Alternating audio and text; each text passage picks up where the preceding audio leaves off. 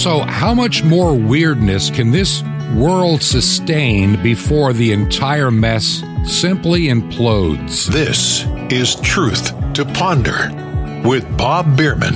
And welcome to the Tuesday edition of Truth to Ponder. And I'm your host, Bob Bierman.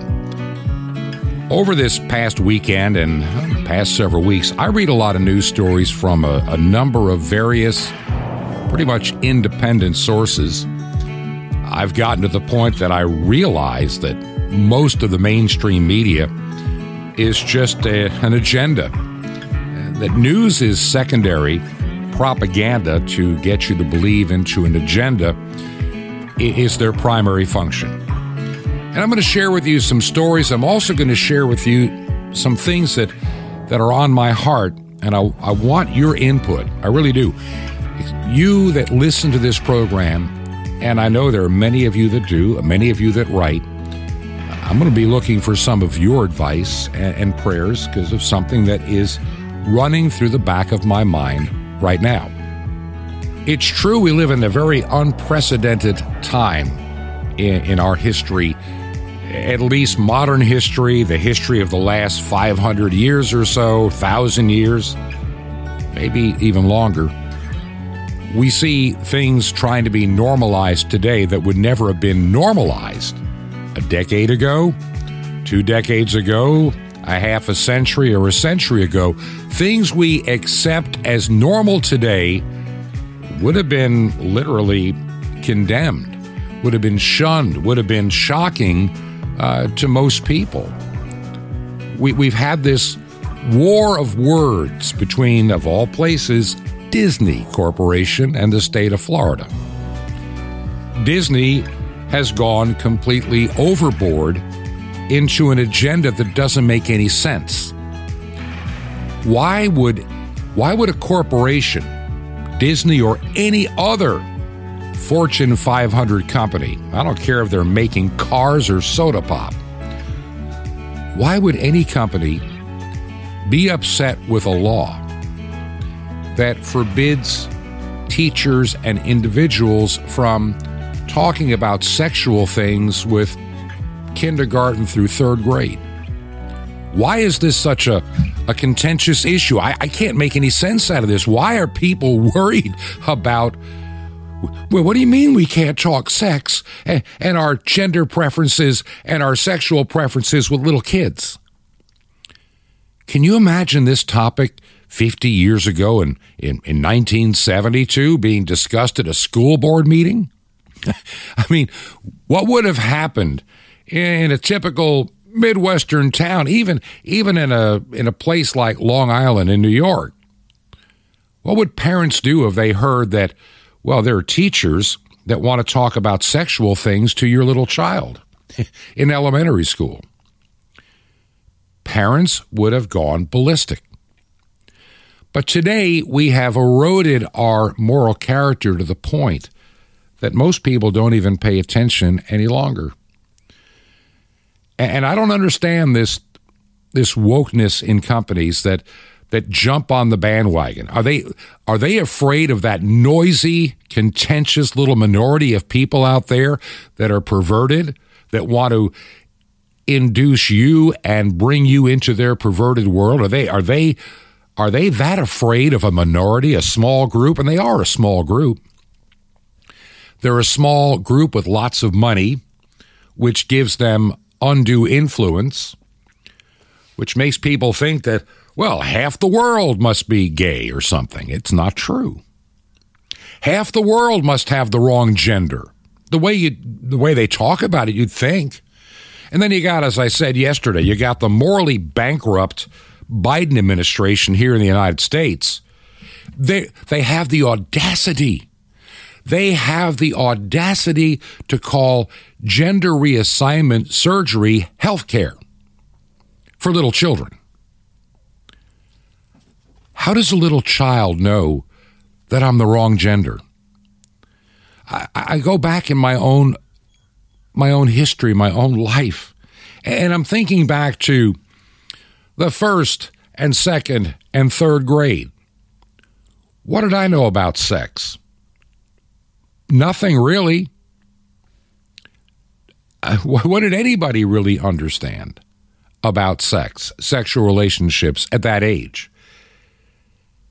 Yet somehow we have pushed sexuality out, oh, in our television commercials, in our print media, and online. I mean, it, it is one of the most potent weapons used in selling advertising, and it has been that way for, for many decades, to the point that it has numbed us and our conscience from right and wrong. We, people don't even think about it anymore. And parents that used to be more deeply involved in their ch- children's education, well, they're too busy chasing their careers. They have their kids and they send them off to daycare, they send them off to public schools, they send them off to camps, they send them off to all kind of stuff. And then they, they, they try to soothe their conscience with the term quality time. That's one I started hearing in the late 80s. We don't measure the quantity of time we spend with our little children. We, we measure the quality time with our children. Yeah. School and daycare have them most of their waking hours. You have them at night at sleep for sleep and, and maybe a little bit on the weekends. Are you really the parent to that child? And during these 50 years of this process, many of these institutions, like the public schools, look at the children attending as their children, not your children. Let me remind you of that again. I listen to many of these educators talking today, and they refer to your children, my children, as their children. Or I should say my grandchildren, but there's this idea that the state now is the de facto parent. And I can remember back in the 1990s, and it, it was upsetting to me, especially when you understand the implications of what was really meant. Hillary Clinton, who was considering her run for the United States Senate as the year 2000 came, and she decided because the term of Bill Clinton was up, and she's going to run eventually for the United States Senate mm, from a state she never lived in, New York. Yeah, real New Yorker. She's from Illinois and she lived most of in Arkansas. And now she suddenly wants to remember the listening tour. It is Hillary Clinton that reminded us of something that comes out of a a tribal region, and I cannot remember which nation or region eh, on the continent of Africa, that it takes a village to raise a child. And, and she used that term, but not in the same way that the original people that pervade that expression meant. If you do the research, and I can remember reading this years ago from this particular group of people, parents were still the primary responsibility but the village worked with the parent not to not to subject or not to overrule, but to help. And in many ways, my childhood as a little kid is an example of that. Let's go back to, let's say, like 1962 or 1963. We're talking 60 years ago. And as a little kid, you might be outside doing something wrong, and and a you know some somebody would notice and they would let you know you're doing wrong and they would also inform your parents oh yeah that was very common in the neighborhood i lived in growing up my parents knew their neighbors and everybody in, in a small area knew each other pretty well and it didn't take long uh, if you did something you're not supposed to be doing for that information to get back to your house and you'd find out about it. That's what it means when they use that term. It takes a village to raise a child. In other words, everybody's looking out for the for the best welfare for your child and to assist the parents in their job. They're not trying to usurp it or take it over. It's not the village that makes the decision on how to raise a child. It's the village that worked hand in hand with each other there's a huge difference. From the Hillary Clinton point of view, the village, or in this case, the government, should be raising children, not parents. Parents are just temporary caregivers at a place for the kid to sleep at night. We will do the rest. We will decide what your child learns. And if you don't believe me on that one, let's go back to last year's gubernatorial race in the state of Virginia. And I think that Terry McAuliffe, who probably could have won that election in spite of everything at that point, in a very purple state with extreme blue leanings near Washington D.C., around Richmond and, and Newport News, those those regions, the, those areas of Virginia. When you look at the state of Virginia, most of the counties are conservative, most of the counties are smaller, most of the counties tend to vote conservative, most of those counties tend to have a higher percentage of people that attend worship services in church but then it takes the few highly populated regions around Washington, D.C., the overbloated federal government that got too big for its, for its own usefulness. The founding fathers never envisioned anything like we have today in our federal government here in the United States. This was not what they expected. They never wanted career politicians. They didn't want full time this, full time that they wanted most of that authority invested back in the states, not in the federal government. So, a state like Virginia, you have these enclaves of large numbers of government employees, pretty well, pretty well destroying the voting patterns in a state like Virginia. You know, you, you look at uh, places like Loudoun County a lot of you know tremendous number of government workers and and people that their careers are dependent upon serving the needs of government. But even they couldn't handle it any longer. See, they like Democrats because Democrats keep the money flowing to keep them rich in those counties because there's all this government spending on all these government projects and they hate the idea of a budget cut or reducing they they they make their living trying to extract more tax dollars out of U.S. citizens for their own benefit and gain. But even in Loudoun County, Terry McAuliffe sealed his fate when he indicated that, you know, the parents have no business knowing anything about your child's education and they shouldn't even be asking the school board about it. You know, in other words, shut up, we'll take care of your kids. And even in in deep cobalt blue, Loudoun County, that message resonated. And Terry McAuliffe lost that election. I think even many parents are beginning to see, and there, there's kind of the good news. Look, I know we as a society are on this collision course, you know, for a catastrophe. There's no doubt about it. And and the forces of evil are stronger and louder and screaming more than they ever have been before and we have you know look evil always overplays its hand always has always will. And i always give the example you know adolf hitler by the way could have won the second world war. But his obsession with the killing of all the jewish people in europe ended up being his undoing. It was bad enough he was fighting a war on two fronts but he was also using all this manpower and I'm not saying in a when I say bad for him, not for the world.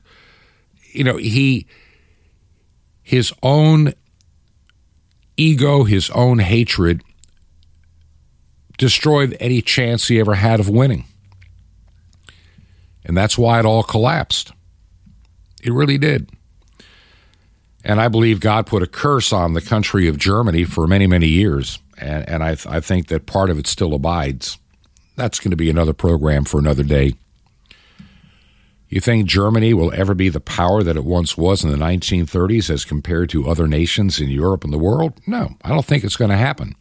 I think there's going to be a long period of time that they're going to be paying a, a very, very big price. But getting back to what, what I'm trying to, you know, the, the idea of big government, even in Loudoun County, when it came when they heard that that they don't even have any say so in their children's lives even even a person of of shall we say being a Democrat, socially kind of liberal in what people do and what they're allowed to do, they're not even into all this extremism. Even even all this wokeism, they kind of tolerate it. This gender discussion, they kind of tolerate it. They don't really talk about it themselves. They're not into it themselves. Let's be honest. Most of those parents in Loudoun County, their kids are transgendered, though the schools are trying to make them transgendered and confused. And, and this, I don't understand it. Doesn't make any sense to me. Does it make any sense to you? Why would anybody, why would anybody want to confuse your child about their gender when they're age, oh, I don't know, five, six, or seven? They haven't even reached puberty. They haven't even finished growing. Their, their brains are still developing and they're still absorbing information, which is knowledge. And eventually, in God's time, knowledge can be applied to wisdom. They have not risen. No child that's age seven is full of wisdom. They may know a lot of things, but they are not yet wise. They haven't had the years to observe and discern and live. And so some emotional thinking of today that maybe I'm a maybe I'm a boy trapped in a girl's body or a girl trapped in a boy's body. It, it from my point of view is just a part of growing up. Becoming aware of who you are and the differences. How many how many little four year olds know the difference between uh, themselves if they're a boy and their sister? They don't really understand all that. They just know that she's a girl for whatever that means, and and they they do things a little differently than we boys do, but they don't understand the depth of those differences and, and how. And this is the other problem, and how male and female complement and complete each other.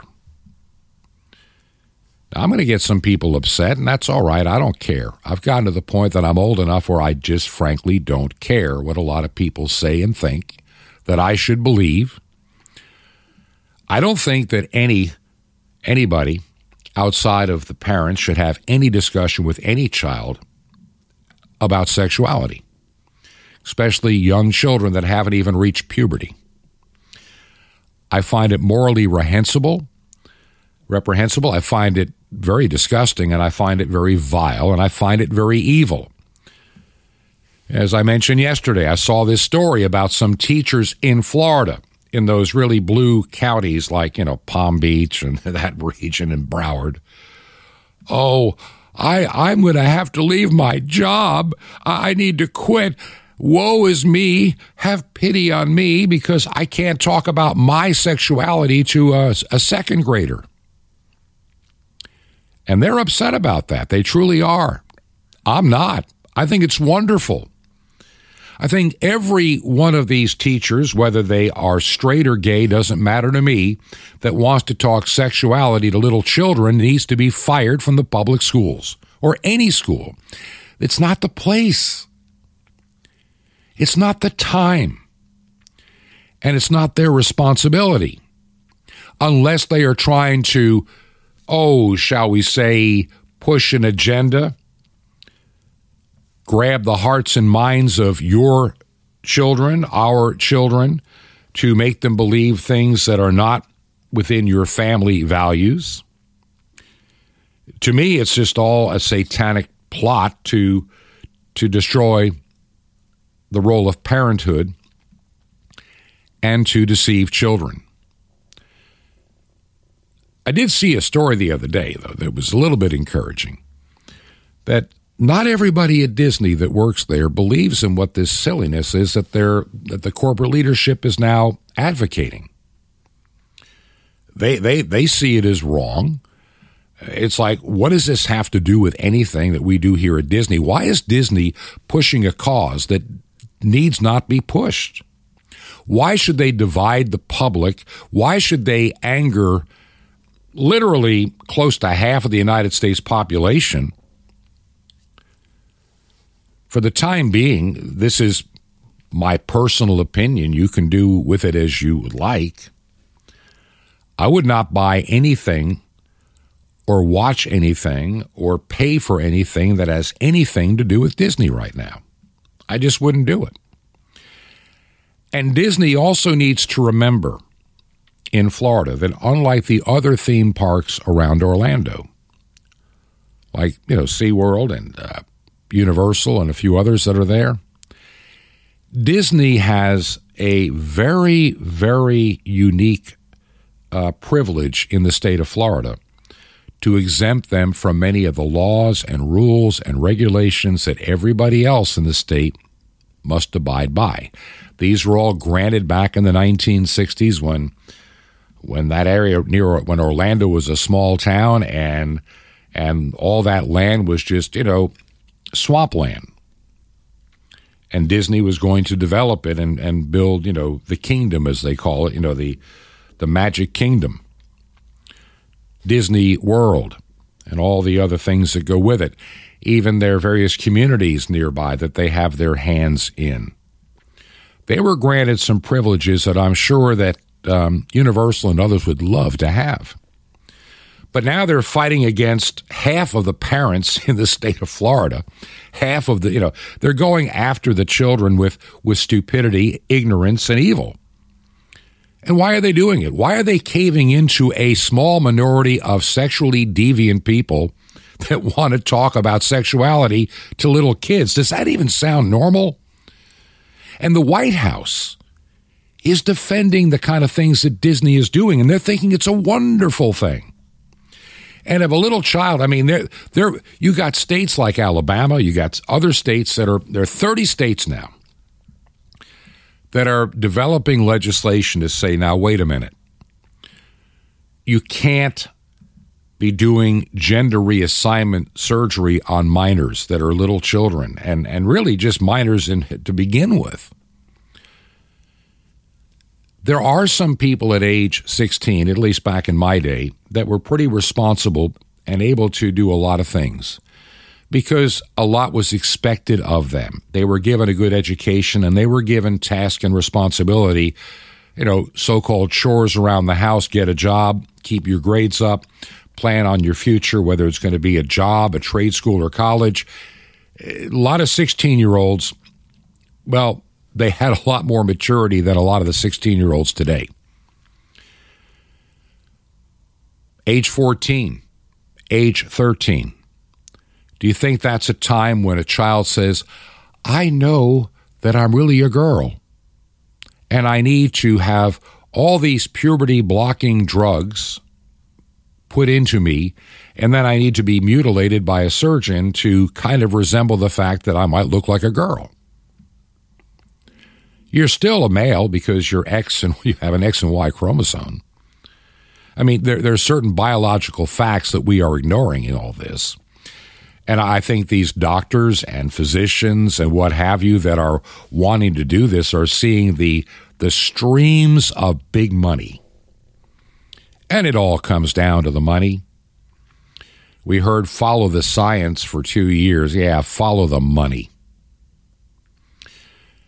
Richard Levine that's his name. He's one of the uh, secretaries of health under Biden who goes by the name Rachel Levine. I'm sorry. I look at this I look at this person and what I see is a mentally ill man that believes he is a woman who has damaged his own body. And he's not the one that should be telling anybody about the quality of health or even their mental health. This person desperately needs help. But instead of getting help, he was encouraged in his mental illness. Look, the man was married for years, has children, had a wife, divorced his wife, and decided to live his life as a woman. There's nothing feminine or womanly about him.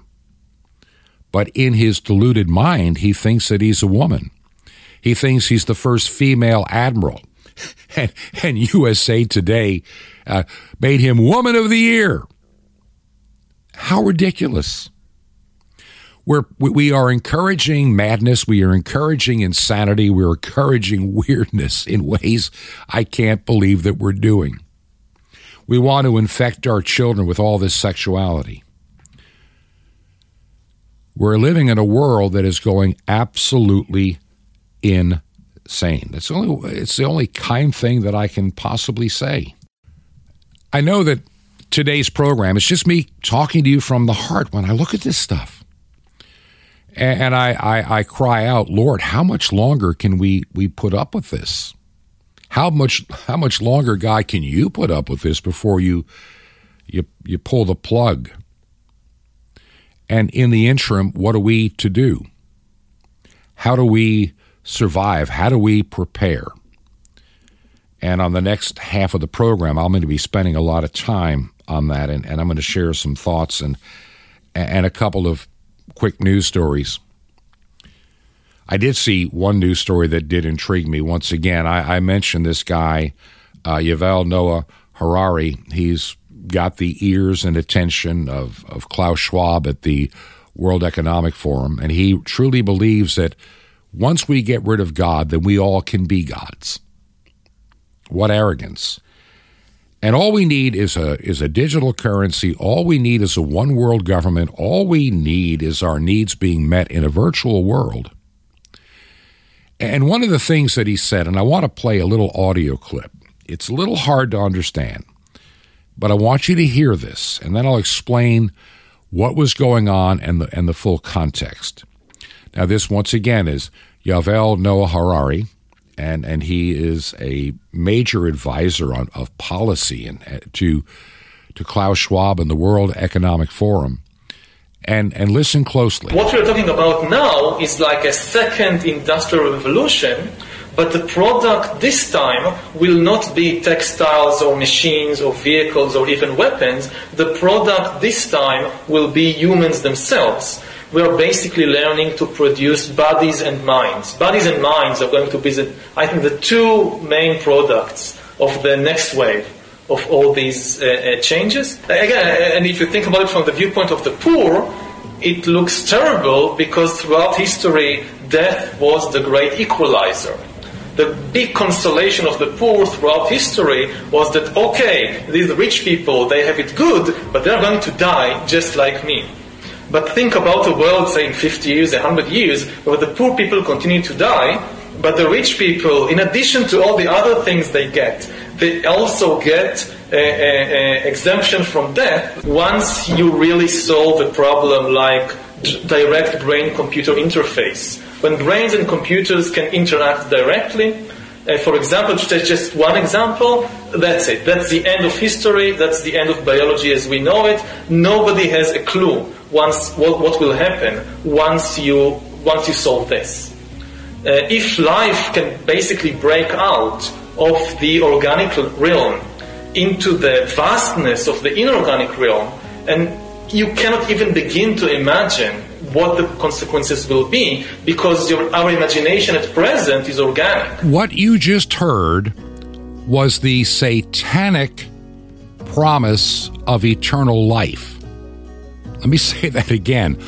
This guy, Yuval Noah Harari, who's got the ears and the mind of Klaus Schwab at his disposal, and the World Economic Forum, that has 1,400 graduates of their school of thought in many of the Western world governments, including Justin Trudeau and, and many others, Macron in, in France, and many people in the United States government. That's what makes it so dangerous. And here he talks about death being the great equalizer because he is believing.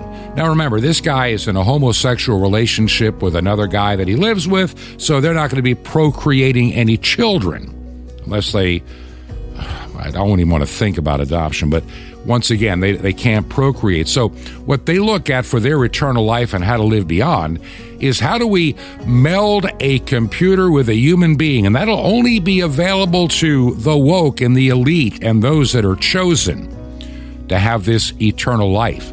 We, we need to stop thinking of the biological. We need to break out of, of being a living organism. That's why they think highly of the pandemic because it can be used to get rid of the excess population that we that's going to cause global warming, climate change, crisis, manufactured crises, I might add, to keep you in fear. Let them take over. After all, when we when we no longer have to, what? Why do you think? Why do you think I believe Meta? You know this the new name for Facebook. Why do you think I believe all this virtual reality has a real danger? We're going to talk about that in just a moment. If you believe in our ministry, and I got a lot to share on the other side, so you don't want to go away, by the way. I got three things you're going to want to hear. But if you can help us financially to pay for the radio airtime, would you consider writing a check payable to Ancient Word Radio? Ancient Word Radio. Mail it to Truth to Ponder. Our address 5753 Highway 85 North, number 3248. That's 5753 Highway 85 North, number 3248. And we are in Crestview. It's one word, Crestview. Crestview, Florida.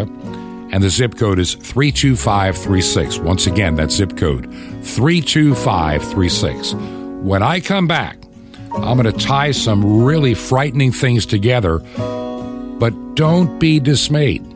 There actually is some good news. This is Truth to Ponder with Bob Bierman. God in disguise. In a moment.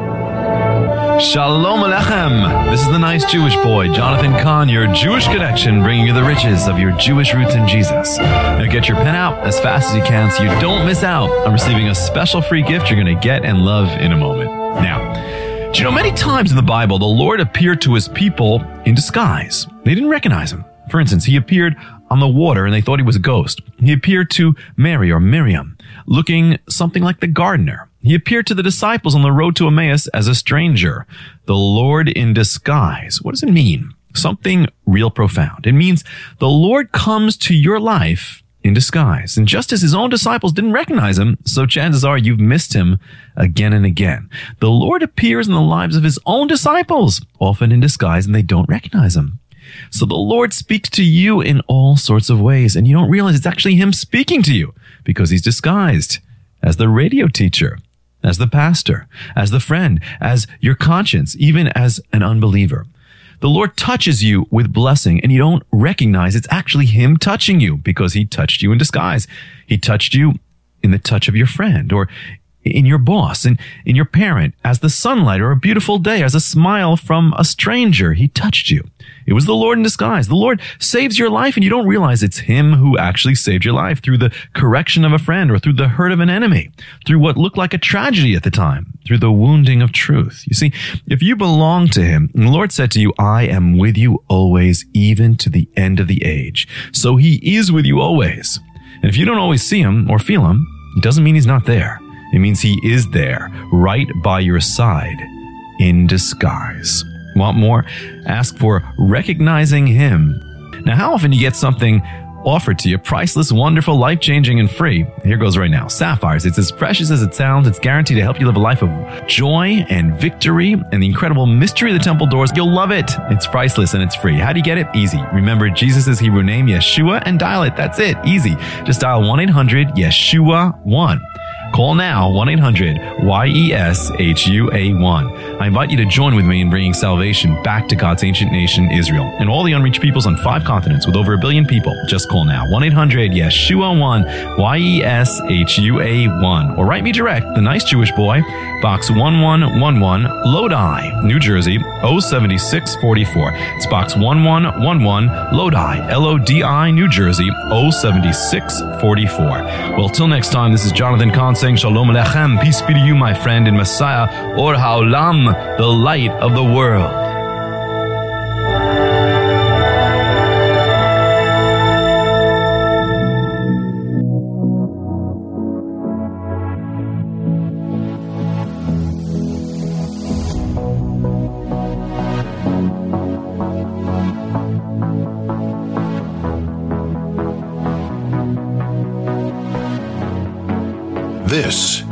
Truth to Ponder with Bob Bierman. And welcome back to part two.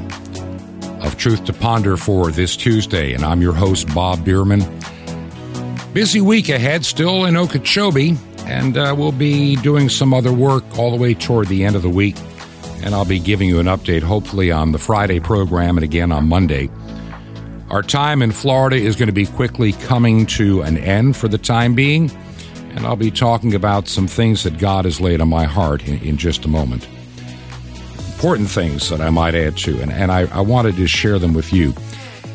Before we went to the break, I played that audio clip from from Yuval Noah Harari. Uh, he lives in Israel. Uh, as I mentioned before, he and his male partner uh, live together, and his male partner is also this guy's publicist. He's a writer, an author, and he's a philosopher, and whatever you want to call it. Yet he's got the ears of many of the elites in the world, and he's preaching this weird gospel, so to speak, another gospel of eternal life via machines. We, we need to transcend away from our humanism into being non organic. We need to be in the metaverse. And what I wanted to open up with for just a moment uh, on this side are the things that I'm observing, that I'm finding troubling, and I'm watching how this has been progressing, oh, for over 25 years. Now, I've been playing around with computers longer than I care to discuss. I mean, I, I kind of knew about some of the earlier tech, and I didn't do much with it in the 1970s because at that time in broadcasting, that kind of work that I was doing, there was there wasn't as much of a need in broadcast for computers. One of the first uses that we saw were Eh, what's called traffic and billing. How do you figure what commercial plays when, and how do you send a bill to the person that bought the advertising? It didn't impact the engineering side much at all. It didn't impact the programming side because back then you had live announcers and, and tape machines and record players or turntables. But that started to change in the 90s. And I'd already been looking deeper in the in the early 1980s of, of the promise that computers held as a tool. And as a tool, I have no issue with a computer. We, we can do, I can do editing for audio. I can do editing for video much better on a computer than I could back in the old days of a razor blade, a, a, a grease pencil, and, and tape, and you know, and, and this sticky tape to splice tape together. It's a lot easier, a lot faster, a lot more efficient. So, computers as a tool is a is a fine thing. I have no issue at all. But see, people like Yuval Noah Harari and others are beginning to talk about merging humanity into, well, technology. In other words, may the two become as one in this very unholy marriage. And somehow, as we shift our consciousness into machinery, we can live healthier and happier lives with no issues with our, you know, with our bodies. We, we can live forever. Something else that he had said, and I mentioned, I, I played this a week or so ago on the program, that the day is that, you know, we, we are going to be the new creators, is what Yuval Harari, you know, Noah Harari said. We're going to be, we're going to be the new creators not from some god up in the in the clouds, but we are going to be the god of the clouds. We're going to put everything in the cloud. You know, our person. He was talking about your humanness. Now, how do we get there? You get an old codger like me. Uh, I just, it doesn't appeal to me, this idea of merging with machinery. I live in the real world. I don't want to live in a fake one. Yet, that's the direction that those that I believe are in the cult of Satan are, are driving us to go. Online is a tool, it's not a lifestyle, it's not where we live. We get knowledge, we get information, we can take care of work and what have you online. That's nothing wrong with that. It's like anything else. You know, it can become your God. And so what they're what they're trying to get us toward and, and lead us toward in this, you know, fourth industrial revolution that they talk about is the melding of machine and man or mankind. and we get all this wonderful life. Well, how do you get us there? How do we get used to it? I can remember back in the 1990s as computers were progressing. And, you know, we went from those black and white screens, the orange and black screens, whatever they were, you know, the old DOS days. We started getting into graphics and color. And, and even by the late 1990s, you, there were some games that worked on these very powerful DOS, DOS, DOS computers. This was before they didn't use Windows, that had some very realistic graphics. And young people were beginning to play these video games with a passion. Now, you may disagree with this, but I've read enough stories. What are one of the things that uh, the Columbine shootings, remember those way back when?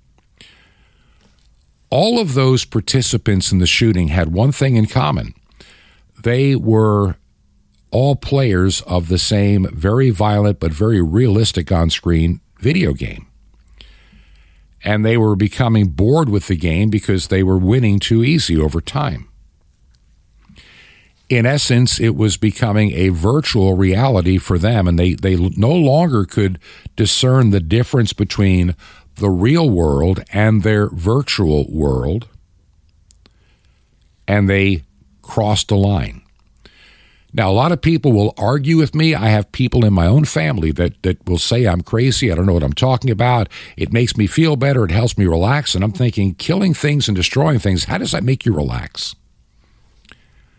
I don't get it. And over time, I see these video games getting more and more intense, the graphics more real, and I find too many young people spending more and more hours in their virtual world than in the real world. So, what's the next step?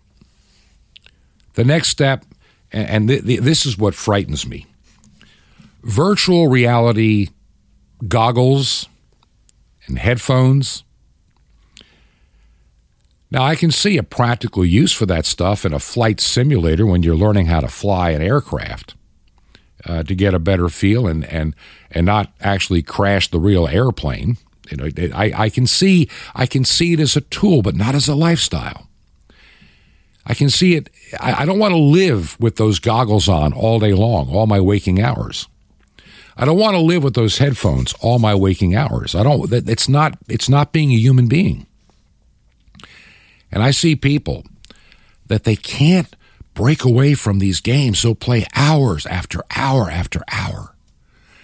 And as these games begin to use goggles and, and take you out, you leave the real world for this alternate reality.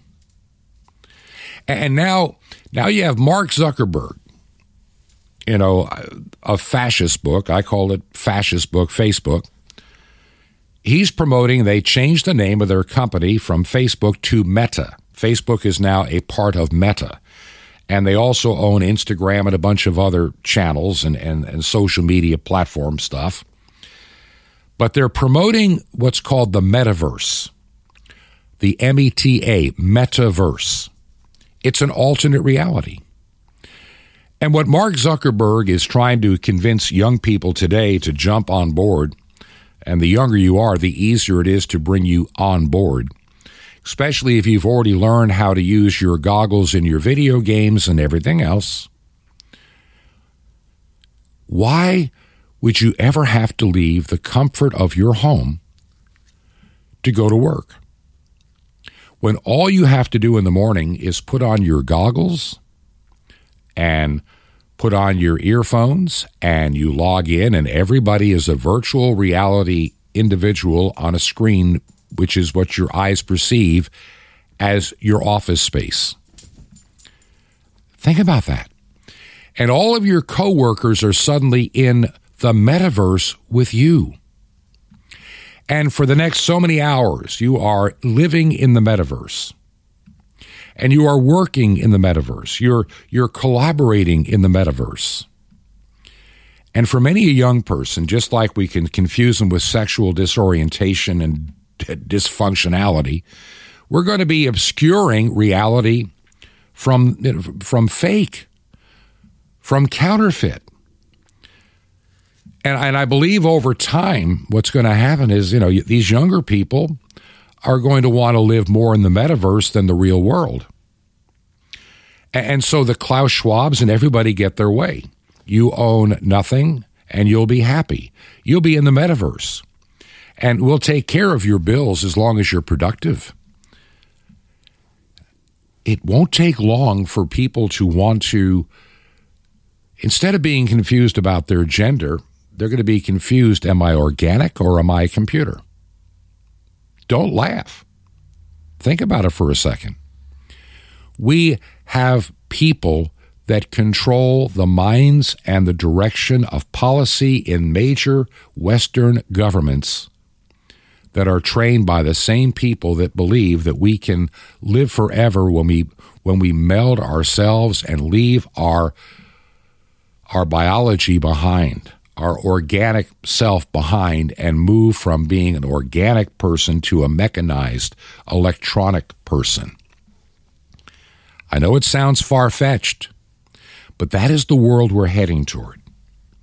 And these, and the pandemic, in my opinion, you you you can disagree with me all you want, was highly used by governments and by those international entities that want control over every aspect of your life. The metaverse is coming for many, and they will move from reality into the metaverse. Digital currency is coming and will move from our fake fiat currency into a fake digital currency. And be, let's be honest, we're already kind of there as it is. How many of you get direct deposit? How many of you don't use cash or how many pay online? We're already on our way there. We, we've established a pattern for ages, and it is what it is. The Bible predicts our future. The Bible tells us what to expect. And, and just like it says in, in the book of Matthew, where Jesus talks about, and I've mentioned this several times in recent weeks, it always keeps coming back. The ten virgins, five wise, five that were foolish, five that were prepared, five that just kind of winged it and, and ran out of oil before the bridegroom came. We as Christians need to be vastly more prepared than we have been in many ways. The pandemic proved a lot of things. How many churches had to shut down? Well, Bob, we had to shut down so people wouldn't die. People die of, of corona. That may be true to a degree, but people die every day. I've been looking at some of these numbers. And remember, I worked in emergency management, and this was the eye opener for me. And I know a funeral director or two, and some of the things they have shared with me, and others that I, I read about. We, we have this, this misunderstanding that we had all these excess deaths from the coronavirus. And honestly, the numbers really aren't there to back that claim up. We've been led to believe that the coronavirus alone was a killer of a million some odd people in the United States, but but vaccines don't kill.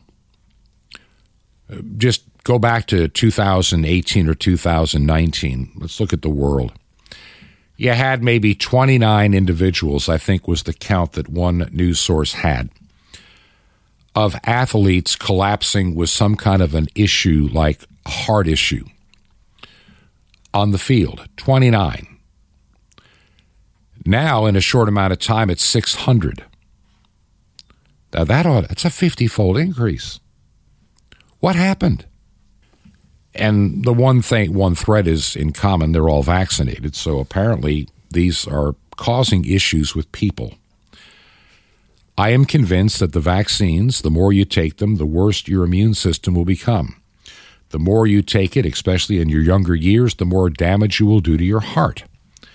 And I, just, you cannot escape that reality. Countries are beginning to hide data. England was actually very forthcoming for years in the UK. for these, you know, since the vaccine for this past year. And now the numbers are showing negative efficacy. In other words, if you take the vaccine, you're more likely to come down with COVID than if you didn't. You're more likely to be in the hospital. You're more likely to die. The numbers have changed. And that's why, why do you think Pfizer wanted to wait 75 years to let you know what they were telling the FDA back in early 2021 about their vaccine to get their phony uh, Comirnaty uh, approved. You know, how many people think they're getting an FDA approved vaccine when in fact you're still getting the emergency use authorization that gives you no protection and gives you no way to sue anybody? You took this experiment willingly. But people were led to believe, and I think that the FDA and the CDC should be held accountable for the greatest fraud perpetuated on the American people with their big press conference about Pfizer is now unapproved by the FDA vaccine. When all they did was they approved a product you cannot get and will not get because that would expose Pfizer uh, to litigation and, and lawsuits. But they they fooled enough people that ran out and got the Pfizer vaccine thinking you know, the people that just live off the headline, we thought that's what we heard. And they, they, they see the big paper they have to sign. They don't read it. I, I just, I see all of these things coming together. And I see Christian speech being minimized. Uh, Revelation Media, they, they're, they've put a, move, a pro life movie out Facebook will not take their advertising. But do you think Facebook would ever turn down the advertising for Planned Parenthood? Of course not. Double standard. The hordes from hell, the demonic spirits that walk across this earth. Look, Jesus was out there on the earth in his earthly ministry, casting out devils and demons. And, if, and don't ever think that they're gone. They're here the spirit of Antichrist and those horde of demons is still working today. They are still working today. And then we had situations, like I say, the numbers have been falsified. The number of people that died of corona are really not as high as you think. I keep looking. I, my wife and I were talking about a friend of hers. She didn't realize it passed away back in 2000 person was in terrible health, no longer could travel, had been in bad health for years. Years. But he died of complications of corona in his mid 80s after having life threatening illnesses you know that he had dealt with. I know others as well. This is this is nothing new. We see it all the time. Yet we were led to believe, like those videos out of China, that young people can walk down the street, get corona, and collapse and die, and have to be carried away by people in hazmat suits. We, we, we were, and we have people running around with their face diapers still on, believing that that's going to make them, between my vaccine and my face diaper, I am, I am COVID proof. And the truth is not that at all. You can still come down with the virus, period. Probably more so if you are vaccinated. That's what the numbers show today. I'm not going to talk about that anymore, but I just wanted you to understand that. We live in a very unique time. And when, you know, Peter, the apostle Peter and the disciples were preaching Jesus Christ and they had the authorities, the, the authorities said, You cannot preach Jesus Christ. We're sending you to jail. Yet they would escape jail and continue to preach. Remember all the lockdowns of churches and, and the hatred of, gov- uh, of mayors like Lori Lightfoot in, in Chicago to churches that dared would defy her order. Well, Peter covers it very well in Acts chapter 5, verse 26. Then Peter and the other apostles answered and said, We ought to obey God rather than men. The God of our fathers raised up Jesus whom ye slew and hung on a tree. In other words, we're told by St. Paul to obey until obedience to the state goes into contradiction with God. At that point, you have to make a choice. Is the government your God or is, is God your God? Is your Christian faith what is the most important thing to you. My wife and I are really debating some things right now. Uh, we're at a crossroad. Not not this radio show. This radio show is an entity unto itself at the moment. But before I get too old to do any more things, I mean, I don't want to be retired uh, in that extent. I want to still be active in ministry. We're looking. Should I consider developing a place where people can come, like a little minor, small conference center, maybe out in you know in, in near a town, but you know, just small. I'm not talking 100. I'm not even talking 50. I'm talking where maybe 20 or 25 people could come for a weekend. Maybe they could camp. Maybe they've got, you know, camping gear or even an RV. Should there be a place like that? There should there be like a pavilion, maybe a chapel, a place to eat? I'm just thinking about it. And it's something that we may want to want to pursue. I'm really praying about it. We know that we're at a point now that God has given us some resources and is it time to transfer those resources into something like this? But at my age, I can't do it all alone. So I don't know. Pray about it, please. I, I, I just, I, I miss being a regular church pastor and preaching every Sunday. I did that for years. And I would like to have the ability of being back in a place where even if the chapel is small and the congregation is tiny, the impact we can have using audio and even video if possible to bring this message out farther, uh, to enhance this radio program, to have an opportunity to bring people together to worship, to pray, to be empowered, to be refreshed, to be restored. And that is something I think is very vitally important today. Christians need this time of, for lack of a better term, we need a time of restoration. These are difficult times ahead. And, you know, whether, you know, I don't care which way you want to believe, rapture, no rapture is immaterial. Whether this is the Great Tribulation or a time of extreme, intense tribulation, inflation is not going away. These hordes that are coming after children and trying to sexualize them is not going away. The vulgarity that is permeating our society is not going away. We have fewer Christians today, percentage wise, in the United States than we had 10 years ago, 50 years ago, or any point in our history. All the surveys say that the majority of people now in the United States are non believers, unaffiliated, and care less about Easter coming up. They only care about the Easter Bunny and Santa Claus, if they even care about those anymore. Christians are now in the minority, and true believers are in an extreme minority, even among those that are in the woke churches celebrating all manner of sin. Oh, yes, let's have a gay marriage. United, you know, Methodist Church and Episcopal Church, and all of them. You know, they're they've gone. They, they they're preaching another damnable gospel, and we need to to understand that we are living in a precarious time. The Bible explains it. We'll talk more about it this week. By the way, this is Holy Week. I'll mention more about that later. Do you believe in our ministry here at Truth to Ponder? If you do, would you consider helping us financially? If you can, make a check payable to Ancient Word Radio. That's Ancient Word Radio.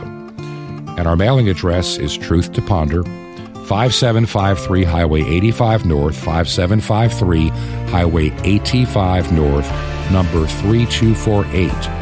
3248 we are in Crestview. Crestview is one word, Crestview, Florida, and the zip code is 32536. That zip code again, 32536. 5753 Highway 85 North, number 3248, Crestview, Florida, 32536. Until tomorrow, may God bless you. This has been Truth to Ponder with Bob Bierman. To find out more, visit our website, truth the number two, and the word ponder.com. That's truth, the number two, ponder.com. Truth to ponder, shining the light of truth in a darkening world.